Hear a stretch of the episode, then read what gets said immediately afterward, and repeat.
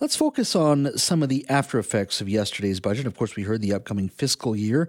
The forecast will be a $5.9 billion deficit, growing to $7.9 billion uh, for the next fiscal year. We've uh, had announcements around the flipping tax, a BC electricity affordability credit, the employer health tax threshold changes. We had the BC family benefit. We had a partial exemption for property transfer tax, $2 billion for health care. So lots of money floating around, so much so that even our debt will uh, is forecast to climb by nearly 20 billion to 123 billion dollars. Uh, a lot of that is on capital spending, some one-time infrastructure projects such as 16 billion dollars for Site C, 2.2 billion for St. Paul's. Uh, in fact, uh, the capital budget will increase uh, from a record 8 billion this year to 12 billion in 2023-2024. And get this, $13 billion the following two years. In fact, our provincial debt will climb to $134 billion by 2026. So lots going on, lots being built, a lot announced by uh, the BC government. But what impact does this have on our cities, especially fast growing communities south of the Fraser? Joining me to talk a little bit about the impacts uh, and the announce- after the announcement from yesterday's budget is Eric Woodward. He is the mayor of the township of Langley. Eric, thank you for joining us today. Yeah, Jas. Thanks again. Uh, so, your thoughts first and first and foremost on the budget, very much anticipated uh, in regards to the hoopla around it, and of course, it is an election year. Your thoughts on uh, what you took from what you were expecting and what you t- what you took from it after. Well, a couple of things. I mean, I think it's uh, it would be great to see some of the details of where this money is specifically going to be allocated for. You know, I think south of the Fraser, we were hopeful to you know, between Surrey and the Township of Langley to see more specifics around our local hospital, the you know the desperate need for schools here south of the Fraser, you know, perhaps another growing communities fund which we haven't heard about, you know, uh, TransLink investments that are desperately needed south of the Fraser with all this growth. So again, Jas, it's the same theme you know, while the province, you know, demands more and more housing, we, you know, we really haven't seen the follow through and investment in some of these communities like south of the Fraser. Did you get any indication that there be some spe- announcement specific to uh, those fast growing communities? I mean, you, you, raised some good issues here. Uh, you know, the local hospital. I know uh, Surrey's been getting a lot of attention for that, the second hospital that they want.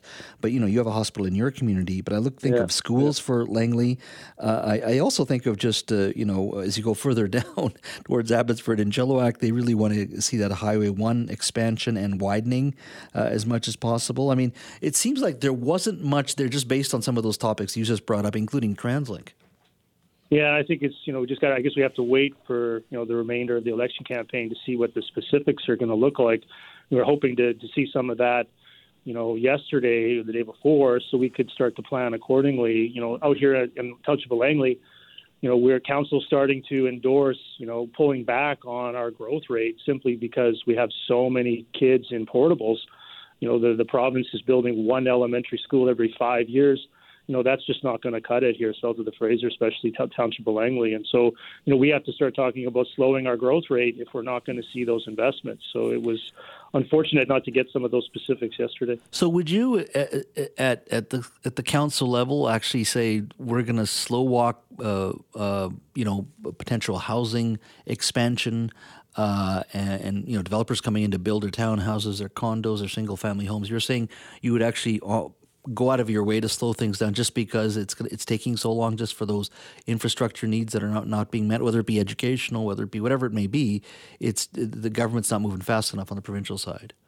And I think we're already doing that, Jas. So uh, council's already endorsed a new phasing policy, and we've added uh, one one area to that.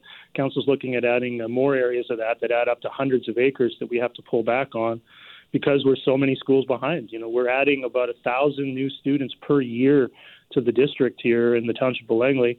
We have thousands of units that are already approved, and so once those are built, you know how many students are still going to be in portables, and so is it responsible to carry on to develop as much as we can anywhere a developer wants to, uh, to have a livable community, and we need the province to you know, invest in the education system as our primary concern if they're going to simultaneously demand more density. Uh, do you think, and this isn't specific to Langley, but I'm, I'm thinking Surrey, Langley Township and City, Abbotsford, Chilliwack. I mean, do you think you all need to work together, perhaps a joint uh, lobbying effort because the next provincial election, the elections are won and lost based on the suburbs of Vancouver and increasingly south of the Fraser. I mean, it almost seems like you, you should have a, a block of some sort doing collective lobbying to the govern, government and what, what, what's needed from all the way from Surrey and quite frankly all the way to Chilliwack. Yeah, I don't think there's any shortage of awareness of the needs. I think uh, you know both Mayor Locke, myself, and you know Siemens and Popove in, in all these areas here in the Fraser Valley and south of the Fraser, you know, regularly communicate what the challenges are. You know, I don't think it's any secret to the Ministry of Education that we have one of the highest per capita portables in the province. You know, next to Surrey. And it's a cautionary tale for us. You know, do we want to become, you know, as bad as it is in Surrey right now, you know, with portable washrooms in some of their school sites? So, you know, we want to be more responsible for our community and say, okay, well, if we're if we're going to be already three or four schools behind, you know, is it responsible to continue? And you know, the lobbying efforts are there. It's just we're not seeing the investment again, while simultaneously calling this out for not building enough housing. Uh, the there is, to my understanding, a contingency fund, as there is always with a budget, and there's potentially four billion dollars sitting there. Do you think maybe a lot of these things that you and I are talking about perhaps will be addressed in in, in the months ahead before we get to October nineteenth? I think they're definitely, you know, that's obviously a possibility as an expectation, you know, to to roll these things out as announcements. You know what that does though is it delays a school that's needed to be started today. It delays it for another year so six months or so. Need schools now and to to see them delayed for an election campaign is certainly uh, hopefully that's not the motivation but you know to see you know to lay it out the way you have is a big contingency fund to make these announcements. That delays these projects even further. We've been waiting years for some school sites to be built. And how do we justify to our to our residents that uh, we're going to continue to approve housing at this rate, you know, while additional school projects are delayed and delayed for whatever reason they're delayed for. You, um, what should we be doing differently? And it's not just uh, schools and portables, uh, but I'm thinking even just you know Highway One expansion. Yeah, uh, I'm talking about ten dollar a day, day daycare expansion. Is there a, a need for the way we uh, fund? These programs, or at the very least, a, sort of a broader 30,000 foot level view going, okay, we know everybody, the vast majority of folks are moving south of the Fraser.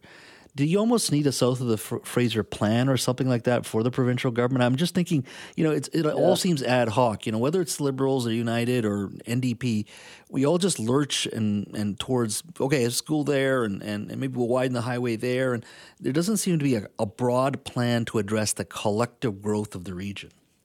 Yeah, I'd agree, and I think we see that with TransLink and transit, especially you know with Mayor West uh, beating that drum so well to highlight that you know here we are with a growing population and transit needs. We and they have a coherent plan, they have an investment plan, they have a 2040, 2050 plan. You know what what is the investment and where's it going to come from? And it still doesn't occur on the timeline that it needs to. And you know, so if you had that plan for education or hospitals, you know, would it just be sitting on the shelf like Transport 2040, 2050 is? So I think you know, you know, the frustration for me and the solution would be to to really see and hear about some structural reform to get projects built faster. So you know, the little old township of Langley can build a 150 million dollar rec facility for ice sheets in a year and a half. Why does it take five years to build a new elementary school? Why does it take a year and a half to do a business case and a you know project definition report. This is why schools take years and years and years. And you know that's something I'd like to hear about is how do we speed up construction and delivery of these projects when they're so obviously desperately needed. I was a bit surprised you said that you're going to have to slow down growth uh, and expansion in your community just because of uh, you seeing nothing. I mean, I get where you're coming from. I'm just a bit taken aback that you actually were saying that publicly. Well, I think it's it's not it's public. It's been on the council agenda. We've brought in a new Willoughby development phase phasing council policy you know, pulling back on some of our greenfield development because how do we start developing, you know, hundreds of other acres when that's going to fill up the other schools that are already full? And you know, if we don't start to see these investments, then yeah, I think that's going to be the reality. We're going to manage our growth rate more deliberately and and really focus on where is that growth going to occur and what is the plan for schools. And if we don't see the schools, then we simply will will slow down the growth rate. We have no choice, Jas. I mean, how do we justify responsibly adding so much more additional housing when we already have so many portables in our school district? Eric, as always, thank you for your time. Yeah, great. Thank you, Jess. 911. 911. 911, what's your emergency? I'm on a cruise ship. Ah, there was an explosion. Oh my god, the ship is sinking. I can't get out. There's water everywhere. We're going down. I've got a lock on your location. Stay with me. Hurry, hurry. Hello? Are you there? Help is on the way. Angela Bassett and Peter Krause return in an all-new season of 911 on a new night. Thursday, March 14th on Global. Stream on Stack TV.